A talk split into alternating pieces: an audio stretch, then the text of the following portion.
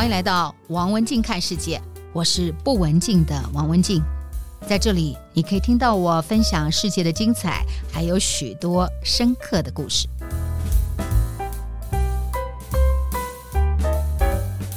听众朋友好，我是王文静，不文静的王文静。今天在台湾遇见世界之最，我们要看到的台湾的什么世界之最呢？我们今天要谈的是冬候鸟。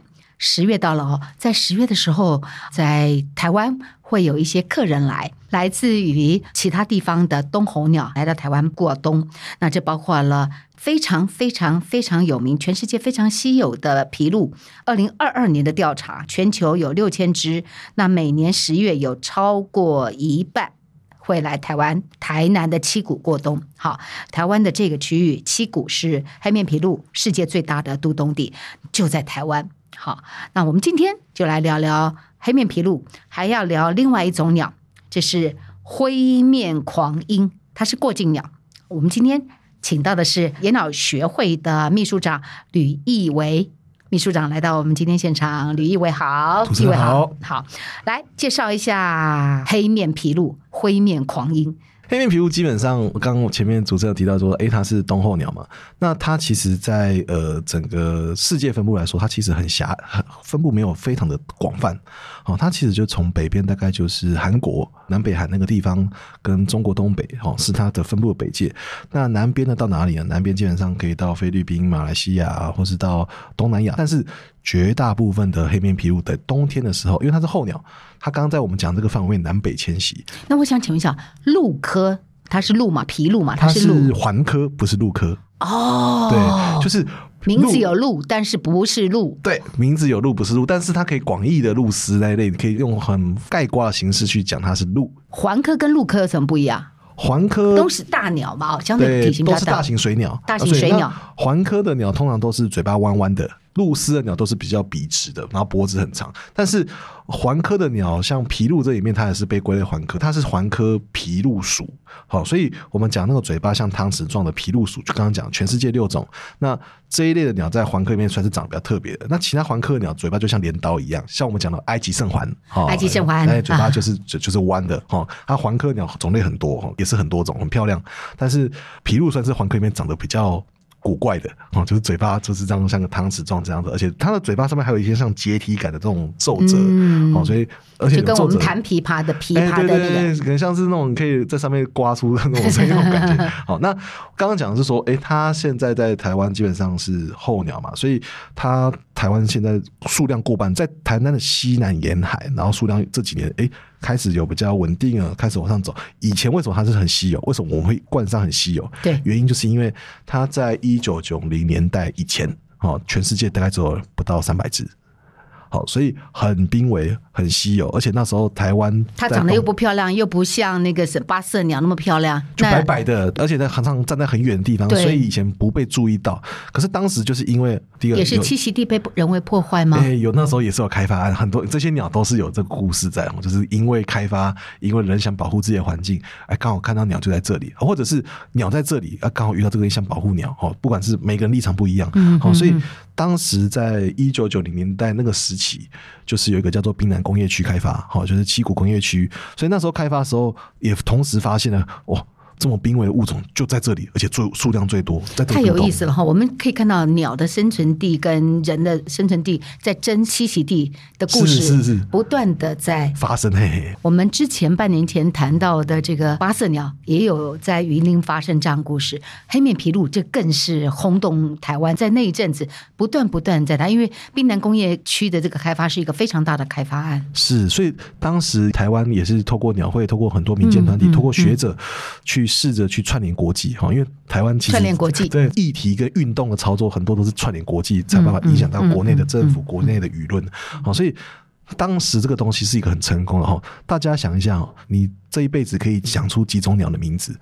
黑面琵鹭，我相信一定是多数台湾人可以讲出来的名字。因为当时的国际事件，因为当时关键，因为它深入了教材，它深入到很多我们的教材文化的素材里面，所以这个二三十年来。你即便没有看过黑面琵鹭，你一定听过黑面琵鹭。那我想啊，可能有一半以上的听众朋友可能知道为什么黑面琵鹭要在七谷。但是我们还是跟大家说一下哈，他为什么要选择在七谷？因为七谷那边的盐田，那水放掉跟养殖的这些放掉之后。给予了它怎么样的一个生存的空间，是吧？OK，它其实七地的样态其实还蛮多样的。哦，哦，早期在发现这个黑皮，它仅存的黑皮就是还很少的时候，它其实那时候比较集中在河口跟西湖的环境，嗯嗯、就是比较偏河口跟西湖对天然的环境。可是呢，其实，在随着它后来的保育的意识抬升，然后很多的整个迁徙线各个国家的努力之后，黑皮有在成长。那成长之后，哎，发现它会去什么地方？哎，第一个鱼塭。第二个盐田，盐田啊，台湾的鱼温有什么？为什么会吸引他去？第一个就是我们鱼温它在养殖的时候水很深，鱼温会经过一个叫铺池的阶段，就是诶。收成之后需要铺池去让整个池子杀菌，或是把一些下杂鱼清掉。这个过程就是水放掉，水放掉，或是相对浅的时候，其实还有很多食物对鸟来说的食物在那边。嗯、所以这个时候，它就提供很多像鹭鸶啊，哦，很多鹭鸶或者黑面琵鹭这类鸟就会去运运用去觅食。我这个还要讲一个前提，就是台湾的天然啊沿海泥滩地，在近五十年来已经少了一半了。好，我们现在大部分的泥滩地都已经是在近代的经济发展之下已经流失很多了，所以对这些候鸟来说，其实我们的盐田啊、我们的鱼温这些半人工湿地，其实都是很重要的替代栖地。就是说，你即便说这是啊人在用的哦，这是不是给鸟在用的？可是只要运用得宜。哎，它其实也可以发挥出它的另外一个价值。所以现在讲的盐田跟鱼温为什么对鸟重要？很多人就说啊，鱼温就养鱼啊，然后鸟在那里面；盐田就是造就是造盐啊，为什么鸟要用？其实这些环境，因为它有一些，比如说哈，鱼鱼温有放水嘛，有下杂鱼；盐田有什么？盐田会会把海水引进来，所以就会带来一些微生物，带来一些鱼，带来进来，所以它变成是它也其实是有赶潮的。好，所以它就有潜在食物。那所以水生到适宜的阶段的时候，哎，它其实不同的水生就会有不同的候鸟。那黑面琵鹭就会运用。所以这几年我们在做调查，黑面琵鹭真的在鱼塭盐田非常多，就几百只。所以因为像黑皮刚刚讲了，黑皮已经不是早期的。全世界两三百只，光台湾就有接近快四千只。嗯，那今年就已经超过四千了，嗯，已经突破一个新的境界。这是台湾在保护野鸟生态上面非常重要，也非常值得骄傲的一件事情。是，没有错。今天你就说台湾有什么候鸟的保育是值得国际称许的？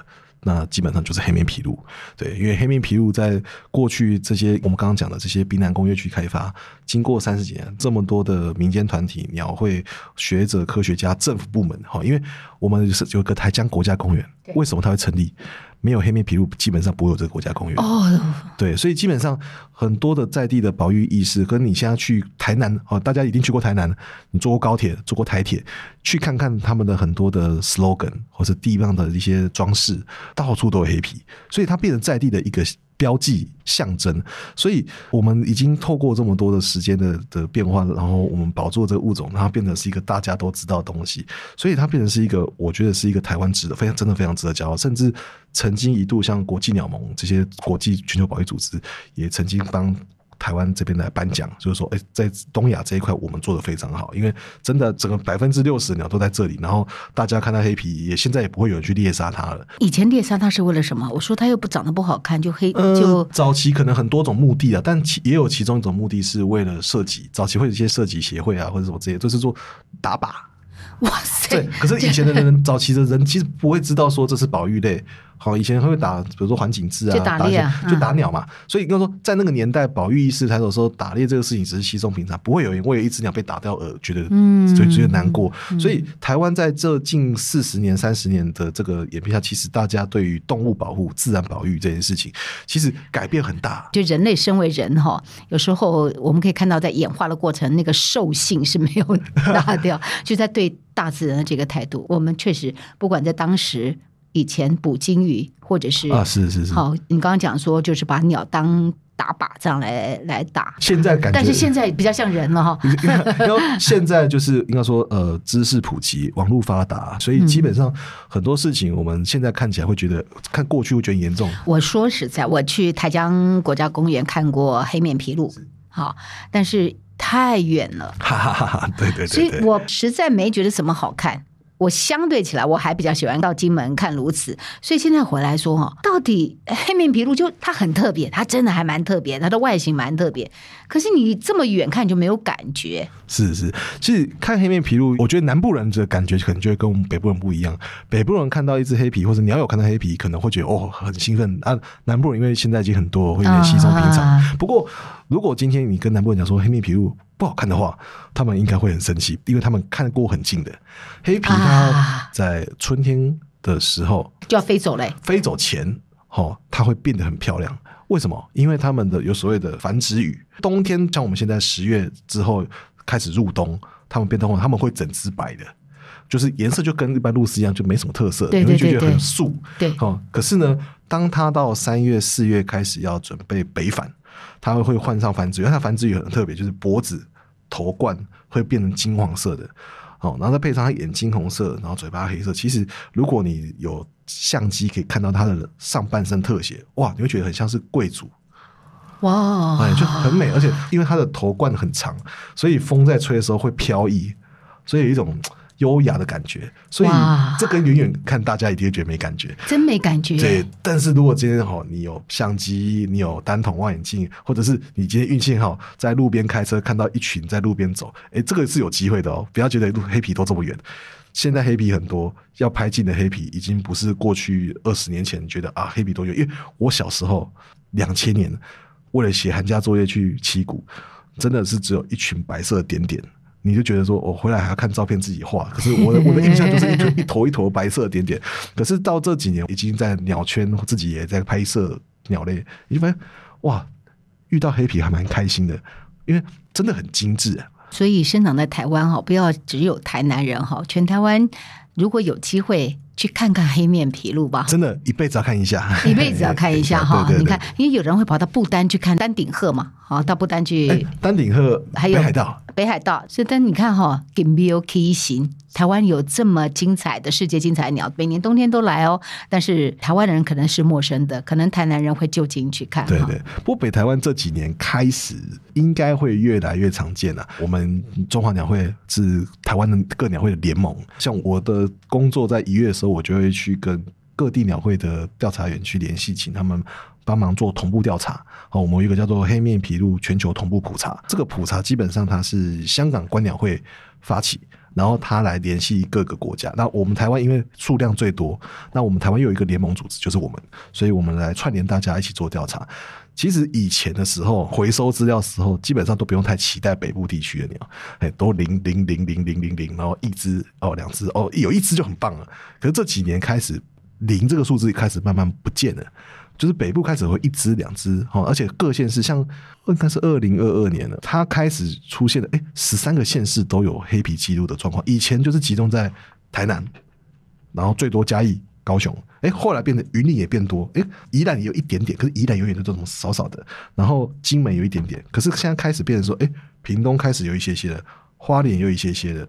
台东有一些些，然后大台北地区也有一些些的，桃园一些些，新竹一些些。今天听你讲话还蛮兴奋的，就是台湾的这块土地，除了人类之外，有更多的空间给了黑面琵鹭。对，我觉得这是不止在七股，这是大家努力的成果。我们看着这只鸟从很濒危到现在，哎、啊欸，已经它变得不是这么困难可见了。嗯、大家就知道说，哎、欸，下次看到黑皮，或者说你有机会看到黑皮，其实要想一下这件事情，说二十年来很多人见证了这一切的的变化，然后这个东西是台湾人值得骄傲称许的一个点。所以，所以有机会看，真的要好好看，因为黑皮未来。会变多，但也有面临到新的 新的困境啊。十月会来的还有一种鸟，它是过境鸟，它叫灰面狂鹰。是是是是，它它这个名字就很狂，所以这种鸟是它就是一只猛禽，所以你听的名字就觉得很帅、嗯、哦，就狂鹰哦，就是非常潇洒的名字。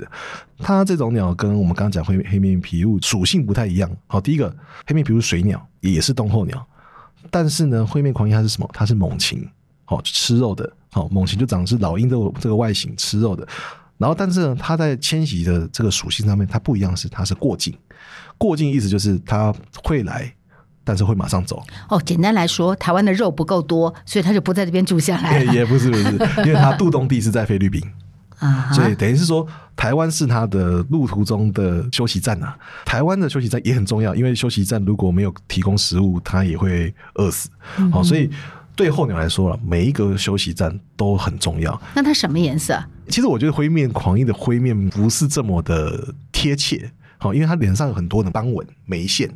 好，所以你看到它的时候，你会觉得它斑纹很多，你不会直觉它是灰，因为它身上有灰、有咖啡色，然后肚子还有横纹。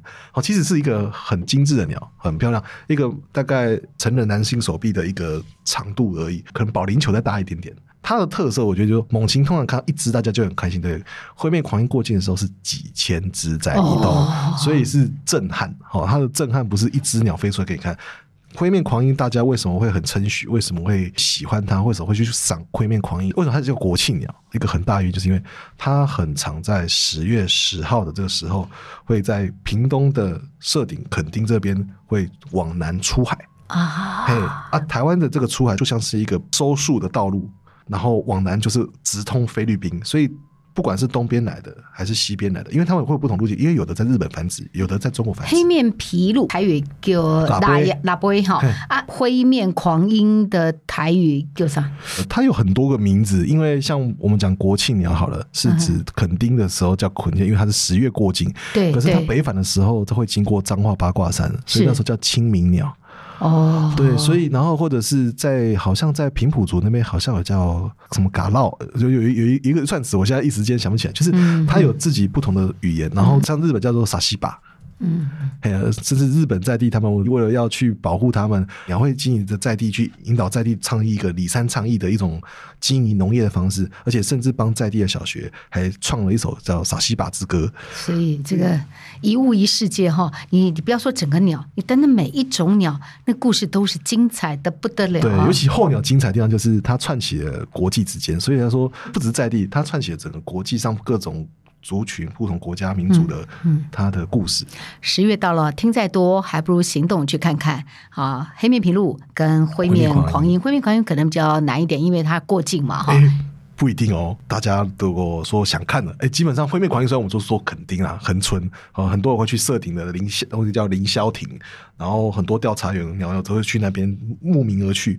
可是实际上，在灰面狂鹰哦，大家如果真的想看，在十月过境。